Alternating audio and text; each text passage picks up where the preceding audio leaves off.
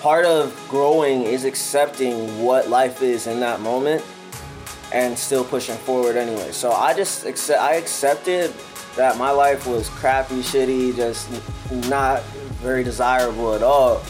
But at the same time, I was like, well, whatever happens, happens. I'm just gonna keep trying my best every day. Welcome to Playmakers. I'm your host, Paul Epstein, fifteen-year N F L and N B A business exec, widely known as the 49ers Y coach. Now, your coach. Join me on this journey from why to purpose to impact. The key to it all, taking action. Prepare to get tactical as our guests share their daily playbook where purpose no longer has to be a distant North Star. It can become a three sixty-five way of life. Let's go. Playmakers, it's about that time to welcome Zion Clark into the conversation.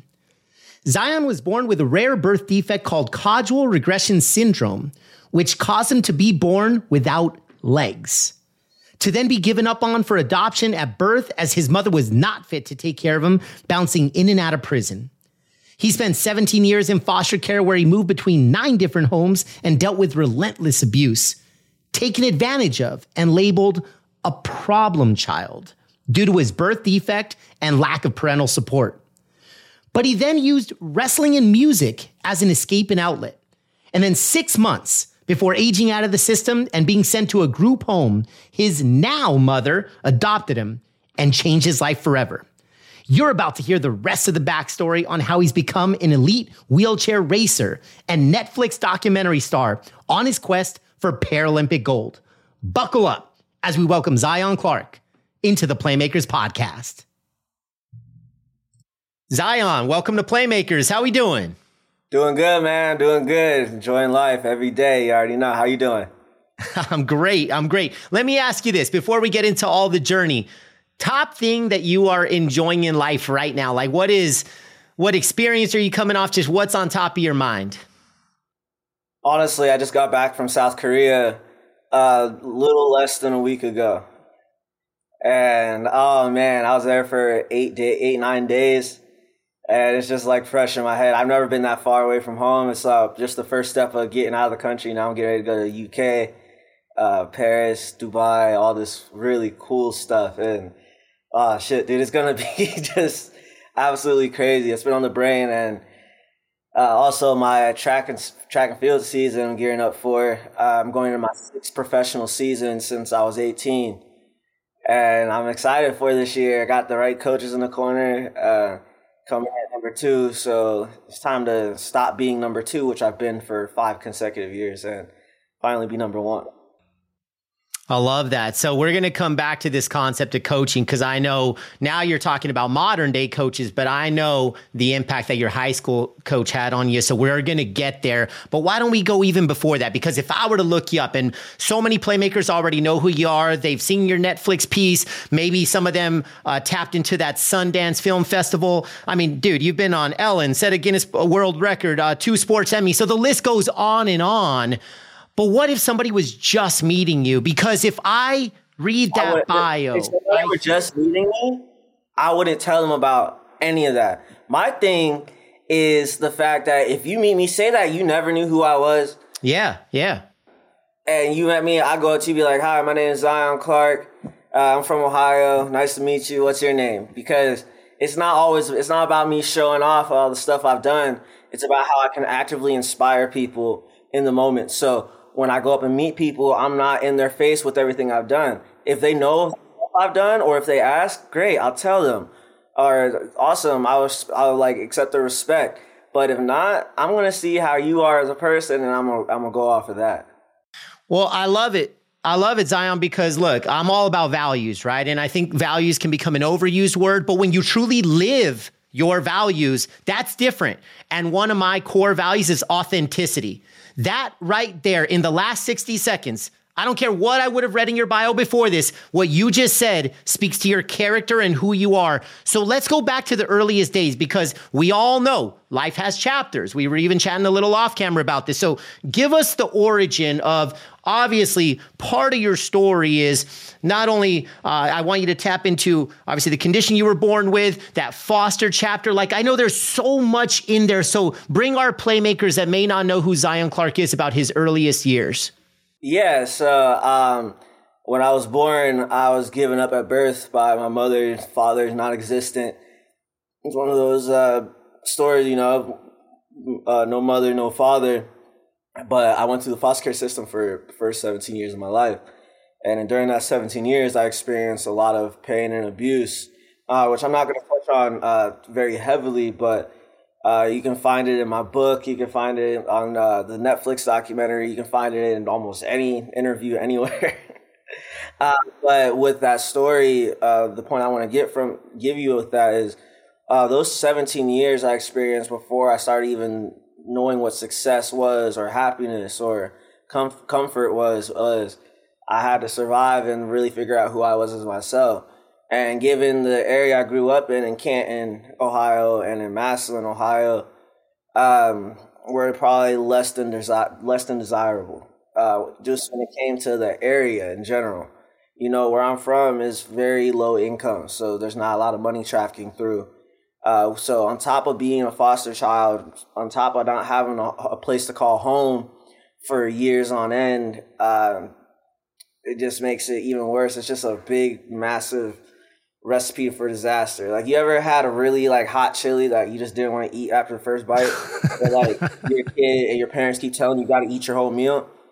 Uh, that's kind of how how it was. You know, life sucked, but I kept I was forced to keep living it. And it just it just was not. It's not anything I wish on my worst enemies. It's not anything I wish on anybody to ever go through. And that's part of the reason. Um, if we get into it later, where I want to talk about. Uh, how I'm changing the name, changing the game of the foster care system. Uh, so, like the same thing doesn't happen. The same thing that happened to me doesn't happen to somebody else.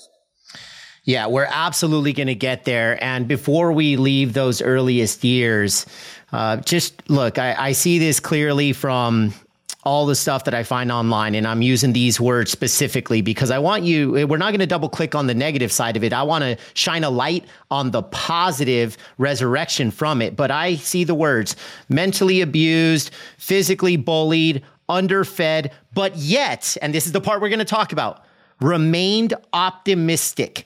Remained optimistic. So most folks that come from those circumstances, they don't They have trouble tapping into a sense of optimism because not a lot of positivity is around them. So what was that burning fire inside you where when all the chips were stacked against you, you still persevered, stayed positive, and were optimistic? What's that inner fire? Well, I'm gonna, I'm gonna keep it real right now. Um, it's not that I, I stayed positive day in, day out, man. You know, I was break, I was broken down to absolutely nothing.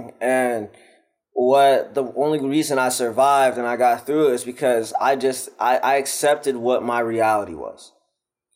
And part of growing is accepting what life is in that moment and still pushing forward anyway. So I just accept I accepted that my life was crappy, shitty, just not very desirable at all. But at the same time, I was like, well, whatever happens, happens. I'm just gonna keep trying my best every day. Um, whether things are good, whether things are bad, I just know that they probably won't be that good. But again, what can I do about it? So I just question, and you know, if I'm gonna be honest, I was about to be homeless before my mom, uh, Kimberly, adopted me. Uh, and by the way, shout out to my mama. Her name's Kimberly Hawkins. Absolutely amazing woman. She's uh, ever since me, she's been fostering like five, six kids at one time. Ah, so awesome. Uh, doing the absolute most, and she's like definitely an inspiration for a lot of people and a lot of foster parents um, around the world and the country uh, for giving me the opportunity. But like, you know, it's it's really like, man, you got to just accept the fact that this is what things are. The world's not going to change overnight. You're not going to change overnight. You got to accept your fate and move with it and navigate your life with intention and purpose. I didn't have I didn't have inten- I didn't have intention or purpose, but I was still stepping forward. All right, so this show is called Playmakers on Purpose, and now you're bringing us into a sweet spot here, because I always say the table stakes of life are intention, ownership, and awareness, that self-awareness piece, but then you get to purpose. So for somebody out there, like in your case, you say you were navigating life with intention, purpose, but you didn't start there. So for somebody that maybe hasn't tapped into their purpose, maybe they can learn from your journey. How did you go from not feeling a sense of purpose into a space of purpose? What was that from here to there experience like, so we could coach others to hopefully go through the same? So my thing was, uh, to put it simply, I got sick and tired of being sick and tired. Uh, and you're never going to make change. You're never going to switch things up if you're tired of a situation, unless you're sick and tired of being sick and tired of that situation. I was sick and tired of just being bullied. I was sick and tired of people just disrespecting me. I was sick and tired of me not having my way when it came to just wanting to live like a normal kid. And as I got older, you know, as you get older, you get more mature, you get more intelligence. By the time I was thirteen, fourteen, fifteen, I was thinking way farther ahead of what my actual age was. And when somebody came up to me, whether they were pre- if they were pressing me, guess what? I pressed right back. If they were challenging me, guess what? I'm accepting every challenge you put in my face.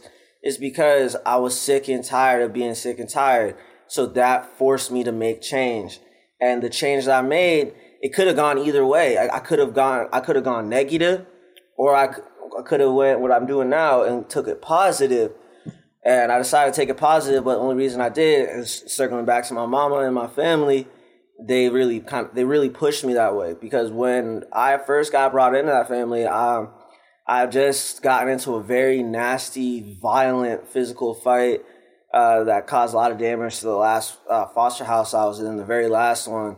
And somehow, like like every time throughout the sixteen years prior to that, somehow it was always my fault.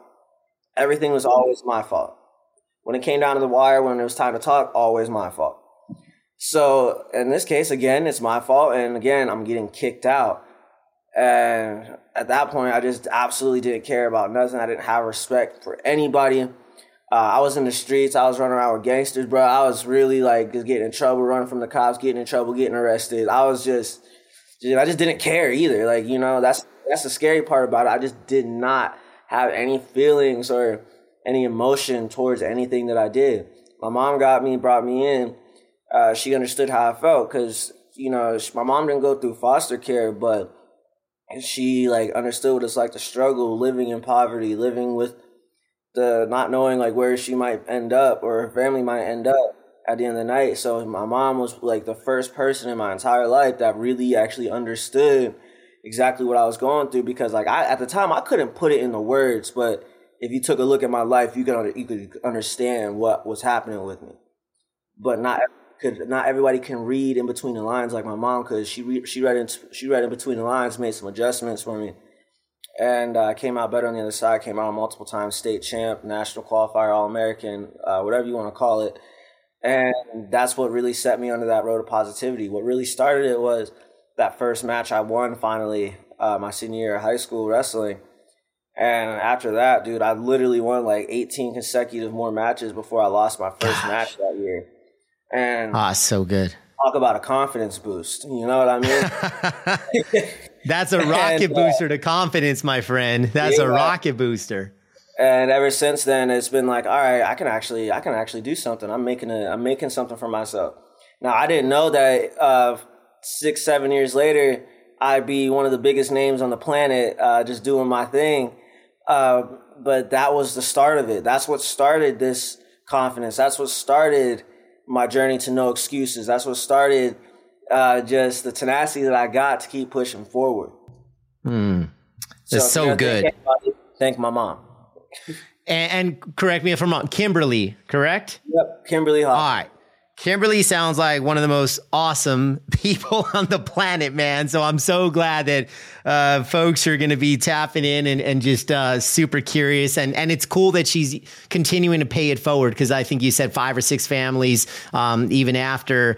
Um, obviously, she took amazing care of you. But I also want to say this. I think for all playmakers listening in, maybe if you're in a dark spot, at times we all, we think that all of the onus has to be on us, that we need to dig ourselves out of our hole. And I do agree that we need to start with self, but I think Zion's example right here is we can lean on others. We can have a tribe, even if it's a tribe of two people. They say it takes a village. I know many people that have a village of two, and but it's that other uh, person. How do you think villages were founded? They were founded by one or two people at a time. There you go. I, I, I love it. So if Kimberly is part of this story, let's talk about Coach Donahue, because you just said some of that high school success and then the success that follows. So now we're getting in the physical piece. And by the way, Zon, if you don't mind, just a quick hit since we haven't touched it yet, um, because obviously I want to talk about wrestling and the physical condition you were born with. Tell us the, the name of it, kind of. I know it's like the probabilities, one in one hundred thousand or two hundred thousand, and because it feeds into the story of what you accomplished from high school and beyond. So go for it. So I was born with caudal regression syndrome. It's a very rare disease. Like you said, one out of every one hundred thousand or two hundred thousand or more um, are born with it each year. And if you think about how many people in the U S, that's not many, not many kids born with that disease. It goes to show how like how rare it is. And in my situation, I, especially when it comes to just living where I lived and being in athletics, and the city, like me, like I was the only person like myself in my city, the city next to mine, the city north of mine, the city south, city east, city west. I was the only person with no legs. I didn't even, I never saw anybody else like me. And even to this day, I've met like two people that are like me, and I'm, and I've been around for a little bit now, you know, and uh, it's crazy to think like it's really rare like that. And, um, wrestling, dude. uh, back if you uh, Gil Donahue is probably he like he's like he's a coach, but he's also like a father figure. Uh, he saw my disability. His it was actually his identical twin brother, who's also a wrestling coach, who started my journey in wrestling when I was in second grade elementary school. Uh, gave me a flyer in class one day, and I started going to practice. And him and Gil, uh, Coach Donahue.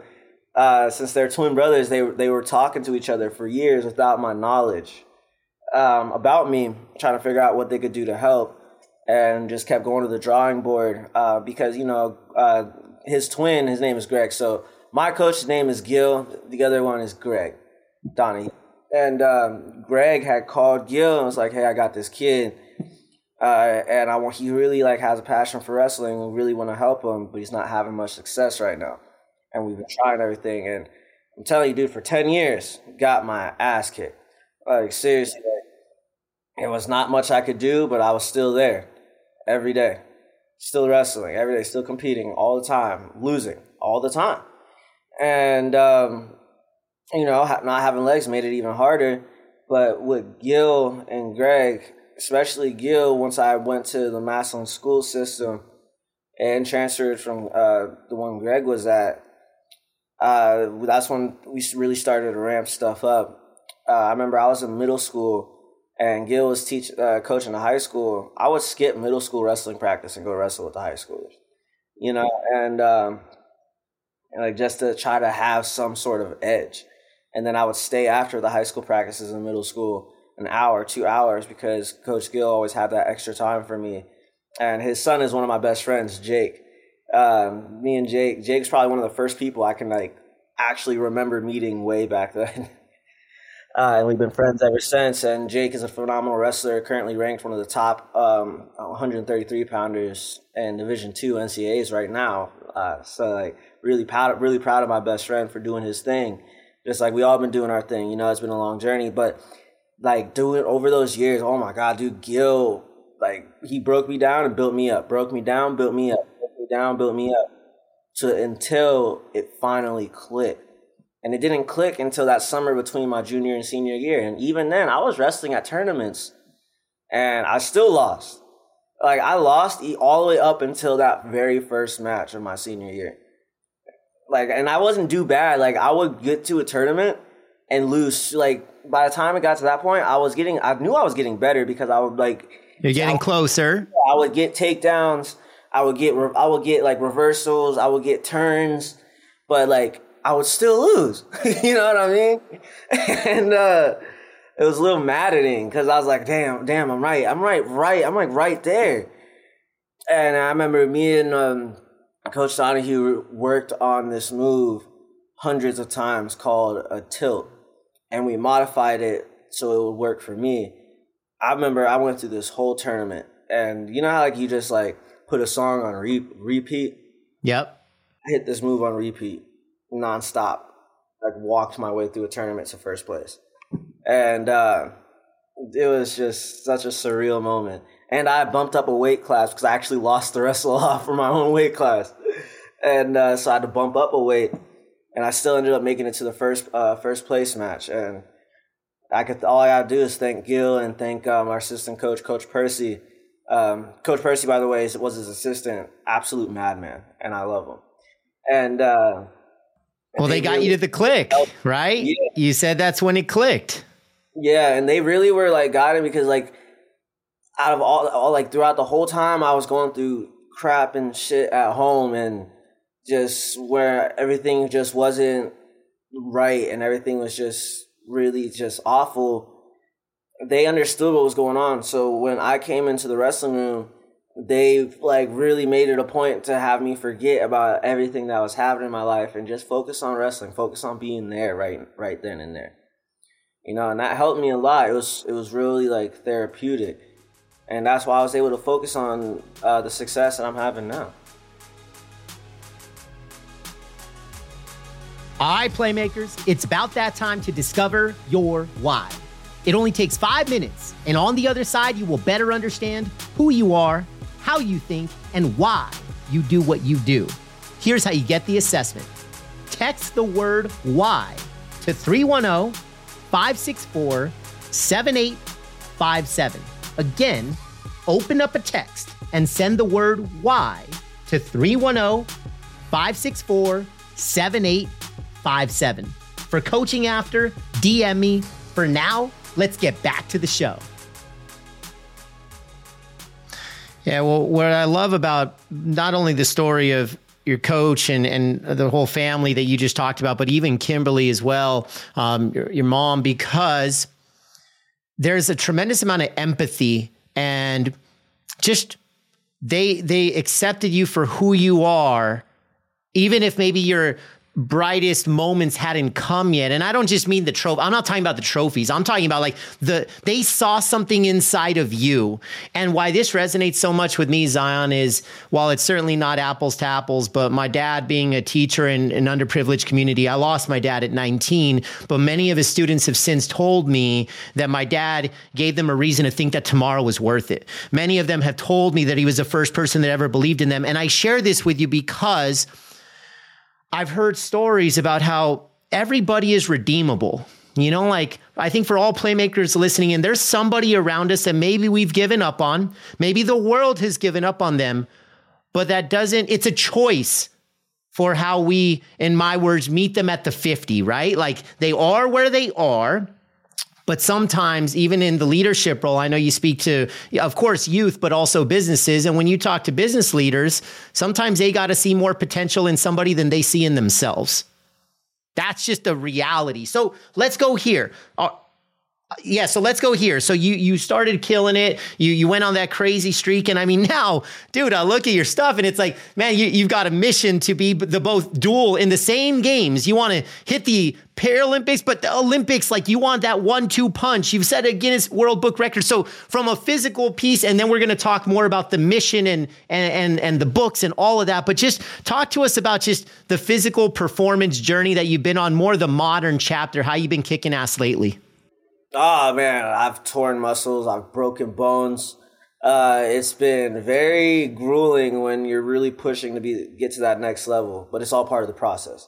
Yeah. You know, I came out to California three, four years ago and never kind of came back, you know. And Good uh, move, man. The sun works out here. It actually yeah, warms you. Yeah, it definitely does. It, it makes you appreciate where you're at even more and where you come from. But um, I got out here and I remember I went to Team Body Shop. And I don't know if you've ever heard of Team Body Shop. They're a Bellator team. Uh, with, yep, Bellator. Yep. Yep. So you, you do know who they are. Yeah. Yeah, so Antonio McKee, A J, Rampage Jackson, Joey Black Ice, like all these, uh, Kimbo Slice Junior, all these guys, um, I call them my brothers uh, now. But when I first came out there, they were like, who's this dude? You know, and uh, really intimidating, you know, like just walking into a room of some of the world's most gangster fighters. And um, I went in there and just absolutely got just demolished. It was like I was back at square one. You know, uh, even though I just came off of being an All-American and having all this success, I was there was still such a huge gap of me doing that and where I wanted to be, which is where they were at. Over the last couple of years, I've considerably closed that gap by a ton. But um, at the time, it was more so like, you need to get your body even better shape. You need to fine-tune your technique. You need to develop different skill plans. You can't just have one or two skill plans. You got to ex- have a plan and expect everything to go wrong and have five more backup plans, you know? And I didn't really understand that until probably about a year ago. And um, when it came to just developing my skills in martial arts, because now I'm not just wrestling, now I'm doing M M A and I've developed a whole style uh, for fighting just like I did for wrestling. And I'm actually starting to have a lot of success with it now too.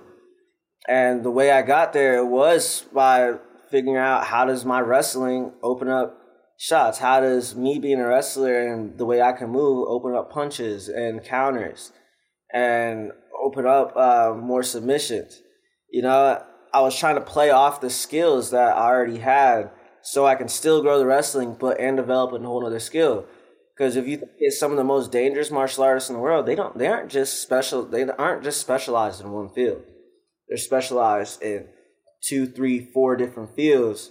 And then that's what they walk into the cage with. That's what they walk onto the mat with. That's what they walk into the ring with, you know? And I didn't have that. So over the last couple of years, I developed different techniques, different styles, different hand placements, different types of agility training, different types of speed training, different types of conditioning. Like, it's been been absolutely just an absolutely insane journey. And it's not for everybody, but it's definitely for me. And I I just was like, you know, I get knocked down, you know. You ever been punched in the face by Rampage Jackson? It hurts. Most people get punched one time and they're like, yeah. And that's the last punch they'll take. Yeah, I, I would not. I have not and I would not want to. So see, I, I get punched in the mouth by people like that. I'm going to, this is what I do. Say I get hit. You yep. know what I mean? Yeah. I, I enjoy myself so much. Even if you hit me, I'm still smiling and I'm still punching you in the face while I'm smiling. You know, I, I found real joy in a sport that's as dangerous as it is. And at the level that I'm training at and the level I'm getting ready to compete at, it's, it's what I got to do. And I'm telling you right now, learning all these different forms of martial arts have brought my wrestling from here to here over the last couple of years. Um, I don't even, honestly, I don't even recognize myself from how I used to move uh, back in college. And that's, yeah. that's what I You've that's transformed, what I right? It's yeah. a transformation. And that's what everybody wants to do. You never want to stay the same. You know, it's always said that the human brain and the human body, once you get to like twenty-five to like twenty-five and twenty-eight for the human male, we stop growing or that. Like that's as far as our brain develops. And that's just who we are the rest of our lives. That's bullshit. And it's not true. No, it's it's one hundred percent false. I, and, and Zion, I just to jump in real quick, I actually think you can evolve in three areas, your head, your heart, and your hands. So the head is the mindset. That heart is like sometimes you've got to find a deeper burn, that igniter, that passion, right? And then the hands is the physical piece, whether that is health, whether that is high levels of performance like the ones you're in. But for every playmaker listening in, because not everybody's in that high performance space, I still think, let's say if you want to level up in your craft, you're a lawyer, You're a salesperson. You're a marketer. You're like, your hands are how you bring that to action every day. And so that would be like me telling you, oh, at twenty-five, you can never become a better marketer. It's bullshit. And we all know that. But yet we think that when we talk about the conversation you're having, as far as like, oh, the human body wasn't meant to. No, dude, I, I know folks that are in their fifties, five-oh and beyond, and they are still physically transforming. Still. Oh, dude, my... My great-grandpa, his name is Willie Clark Senior Um, this guy is ninety-three years old, goes on a jog every day, goes to the weight room every day, you know, uh, it's very active, drinks two shots of whiskey every day that goes and works out, you know, like, a whole, has a whole, like, thing he oh does. Oh, my like, goodness. You know, like, you ever seen a ninety-three-year-old man that's got some muscles, dude? My point even further, it does not matter the age. If you want to keep leveling up and feeling good and being healthy and being active, it doesn't matter. Age age is just a number. It's the, it's starts with the starts with the mind. When it comes to the mind, you can't do anything without the mind acting first. The mind, you think it, then you act. Uh, wrestling, you can't get past my head. You're not taking me down. Everything starts here, and then the body follows.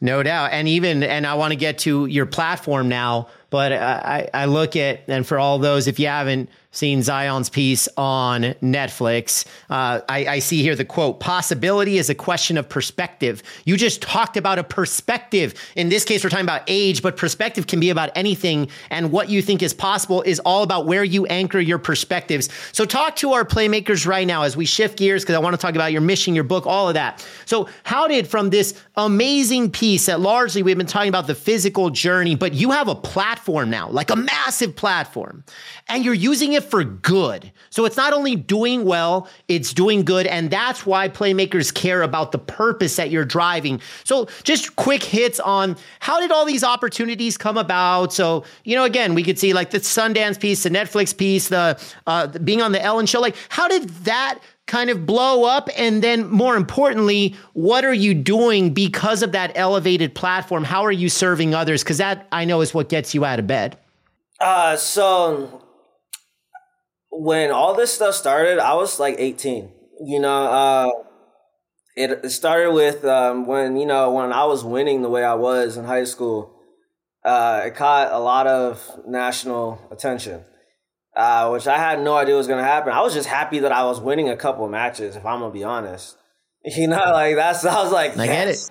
Finally. Start with the small wins, right? Yeah. And, um, next thing you know, I'm like being followed around by like every news station in Ohio. E S P N followed me around for like the second half of my senior year, uh, and caught every single moment up until my final defeat uh, that ended my season. Like, and it was just an epic journey, dude. Knocking off the number one guy in the country at one oh six, knocking off the number two guy in the country at one oh six, knocking off state champs, knocking off state placers, and I had no business being there. And I didn't even make the state cha- I didn't even make the state tournament, but I beat all those guys.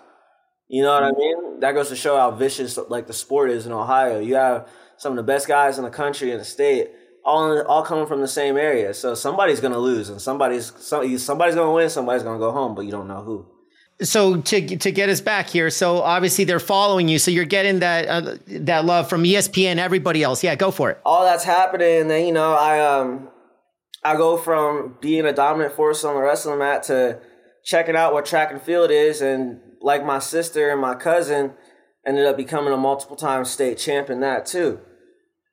And um, that's like a thing in my family, being an athlete. So I was like, all right, this is, I'm kind of running with this. You know, my uh, older cousin, his name's Carlin Isles. Uh, he's one of the world's fastest rugby players on Team U S A Rugby Sevens.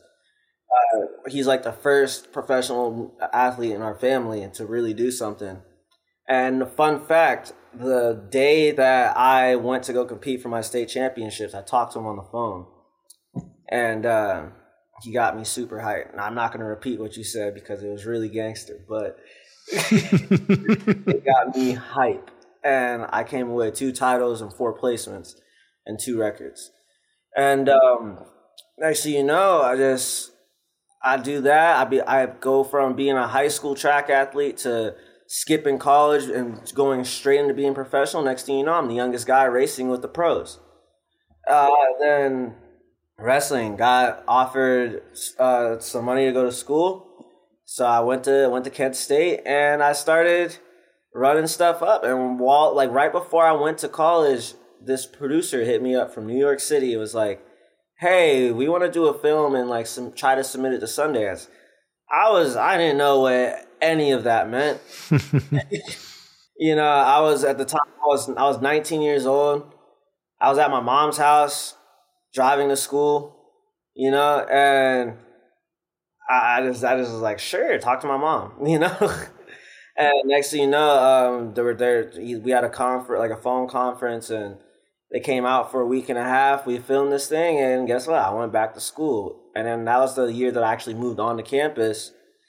And um, and I remember, like a year later, they're like, Sundance wants it, so I ended up in Salt Lake City, Utah, at the Sundance Film Festival, and it got Best Short Film there, and then proceeded to get Best Short Documentary at every single film festival across the country and in other countries. Um, so just absolutely just for some reason, like me, I can't even tell you why still, but it was, I, I, my assumption is that it was just that so powerful, even though it's twelve minutes, that it affected people in ways that I had no idea. Because at the time, you got to think, my main focus at the time wasn't being trying to be inspired, like inspiring, dude. I was twenty, I was twenty-one and I'm in college. You can, you can kind of put the rest together. Mm-hmm, mm-hmm. Yeah, uh, I was just, I was just focused on focused on myself and focused on going to class and study table and practice and competition, you know, because uh, that's what took up my all my days all the time. And uh, and but that Zion, that's also just to jump in real quick though. Th- this is where you were building up your your brand, your story, your platform, and you know things like Sundance and Netflix. Yeah, they amplify it, right? Like at, at some point, you can only create as much good as the folks that are either A, in front of you, or B, that have the awareness and exposure of who you are. So take us there, because I know that this is something that's super important to you. And as we come down the home stretch here, so you have this massive platform. You, you've had the spotlight shined on you, but that's not what you're about. You're trying to pay it forward to the future generation. So whether you want to talk about your cause relative to the, the foster care system or your books, like tell us right now from this point going forward, now that you've elevated, wh- what are you doing to pay this forward? Uh, I always try to get back to the kids, man. Like, don't get me wrong. I still have my own things, my own life. Uh, I'm not going to be, I'm not the, uh, I, let me, let me keep it a hundred with you. I am not the dude that wakes up and it's like, I'm going to inspire someone today. No, I wake up and I'm like, I'm going to just work my hardest. And I want people to see that I work my hardest. And I want you to feed off my energy while I continue to do what I do and while I continue to strive for greatness. Because if I can strive for greatness, experience, so can you. And I, did, I keep it simple. And it's some for some reason, the way I've been doing things has been just absolutely working. I get people coming up all the time, people messaging, people mailing. Uh, dude, I got so this guy, he actually, um, uh, I can't remember his name, but a couple weeks ago, I got a letter in the mail. This guy from, uh, he was in, he's in federal prison and saw my documentary, you know, and said that like over the last ten years of him being in federal prison, he's getting out in about five, to five, to like five years or possibly ten more years. He said he was getting out and he said he saw me. He said he's forever going to look at life differently.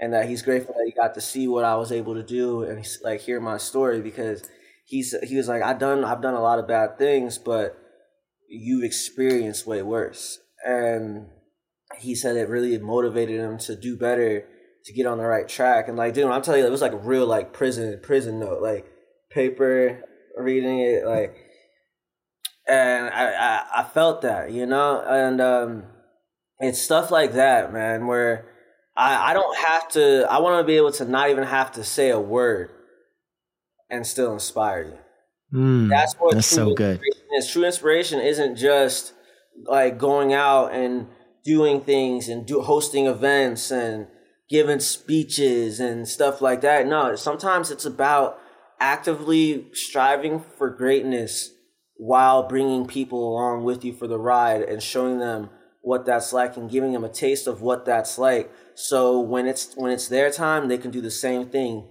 either just at the same level or even even more leveled up. Mm. Well, well, I, before our last question, I just want to share this, and Zion, maybe a little, this might be new, but I learned.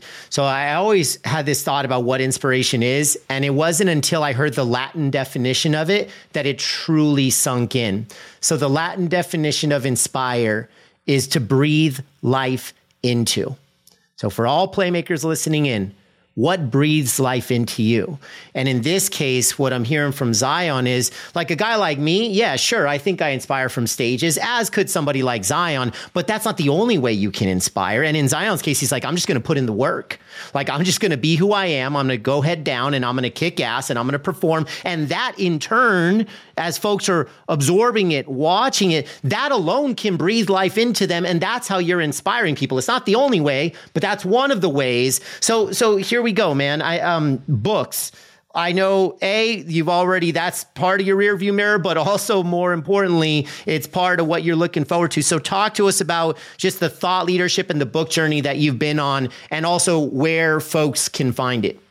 Yeah, so uh, over the last two and a half years, so I started my project on this book with Candlewick Press. Uh, sorry, uh, with Candlewick Press. Um, And they're one of the biggest publishing companies in the world. I think they're like the number two in the world. They are just absolutely just giants uh, in the industry. And they reached out uh, to one of my managers a couple years ago and was like, hey, we'd be interested in doing a book.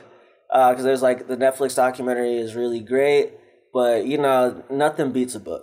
You know, you know what I mean? There, nothing can beat a book. I'm an avid reader myself. I love to read. I'm currently reading four different books right now. Um, do you, do you have, just curious, do you have an all-time favorite or just one that comes to mind that you absolutely love? I like to absorb information. So if it's something that has information, uh, like, yeah, I'll read for enjoyment, but like, I like reading stuff on like self-realization, how to manage businesses, how to just live a happy life. Um, I'm reading a little gag book for my mom on like how to be an adult. It's funny, but okay. All right. So you diversified. I like it. All right. So continue with your book.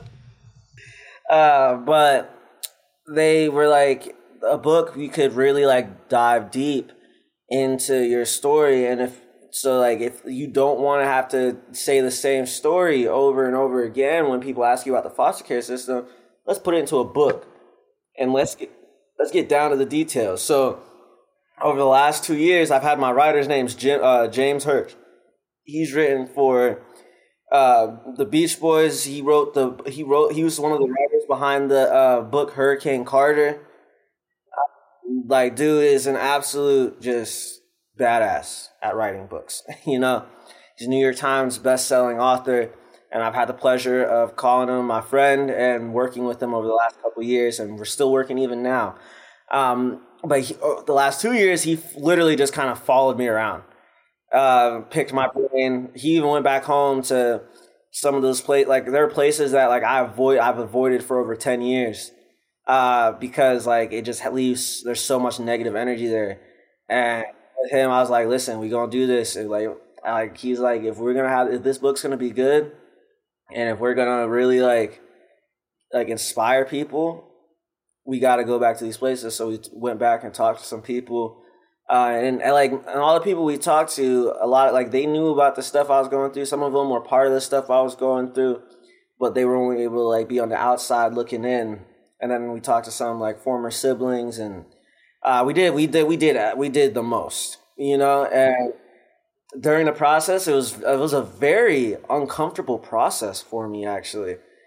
Uh, but sometimes you have to step out of that comfort zone if you want to make something great. And so that's what we did. We we st- uh, he helped me step out of that comfort zone, and we went and like did like hours, bro. We recorded probably over fifty hours of conversation just for the second book um, that we're still working on. And uh, it just it's been a journey. And we uh, I started with a little coffee table book called Zion Unmatched. That's out now, uh, currently in the U K, Canada, and the U S, and it's kind of like a little coffee table, coffee table read uh, slash picture expose with a lot of things that I've said, like in the moment. You know, I say a lot of things, especially like after I'm getting done competing, when people like put a camera in your face or put a little microphone on. Yeah, it, it's raw. It's raw. Yeah, uh-huh. like raw, like just raw energy. Uh, so that we've taken a lot of those things as he was with me for some events like that too, you know. So where like he like he understands like, oh, this is this is who this is who Z is for real. He bottles it up. Yep. Yeah, and this book, I made it so like kids could understand it, but at the same time, someone like you or somebody even older can look at it and still be inspired, you know. And that's why I dropped it first. I'm I'm currently one of the top children's books on the planet right now, you know. And that's so cool. It's such a blessing to know that um, I'm actually changing the name of the game when it comes to like being an inspiration for kids, because like, you know, kids are our future. You want to inspire them. Yes. Because at the that like it's inevitable that we're going to end up handing this world off to them. You know, right now the world got handed off to people my age, but twenty, twenty years from now, I'm going we're going to be handing it off to that next generation. So why not start inspiring them right now? Because I could have released the actual book, like the big book first, but I didn't for that reason. And so this book, it's only about forty pages long. Uh, again, it's like a picture expose with a lot of quotes from me and other people that have watched me grow up and watched me develop since I was a very little kid. And um, I, I feel, in my, in my opinion, I feel like it's very powerful. And well, I'm sure it is, Z, and and here's where we're at is uh, as we come down here, life is like that never-ending marathon race where we're just handing the baton from one generation to the other to the other, and that's what you were doing. So real quick before we cut out of here, where can we find you? Where can we follow you? How can the Playmaker community tap into your world if they're not there already? Okay, all right. First, I want to, since we're on the topic of the book, I want to tell you where you can get the book. Yes, absolutely. Uh, Yeah. You can get the book at any Barnes and Noble. You can get the book on Indigo. You can get the book online on Amazon. You can go into the store in Target. You can go into Target across any location across the United States and grab the book. Uh, yeah, so that's how you can get my book. And then what was your last thing you said? Oh, just, uh, you know, website or wherever it's best for us to find you, follow you, content. You, you're just amazing. So where can we find you and follow you? So you can find me on Instagram at big underscore Z underscore twenty twenty. I know that's a mouthful, so if you type in, just type in big Z, you can find me. uh, then my Facebook, I drop a lot of inspirational content, Zion Clark. And then Snapchat, it's big underscore ninety-seven Z. Uh, I have my own show on, I have my own show that I partnered with Snapchat with recently. We're actually getting ready to release episode four or five here soon. Uh, and it's, having, it's been getting great traction. It's called Z's World.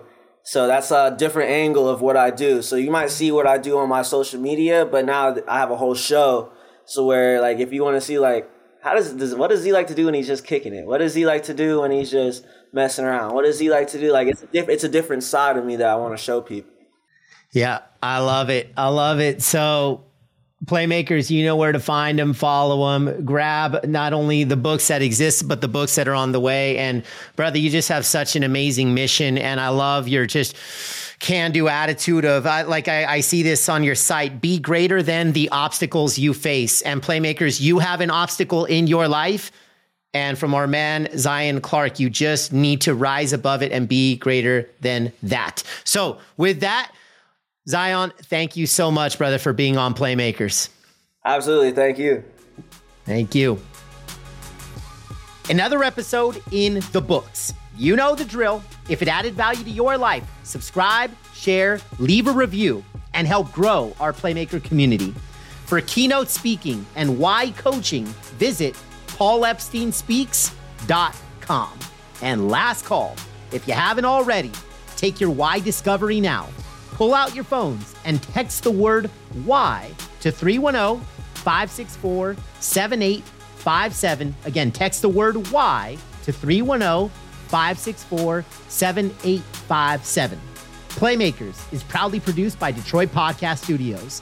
Until the next time, dominate the day on purpose.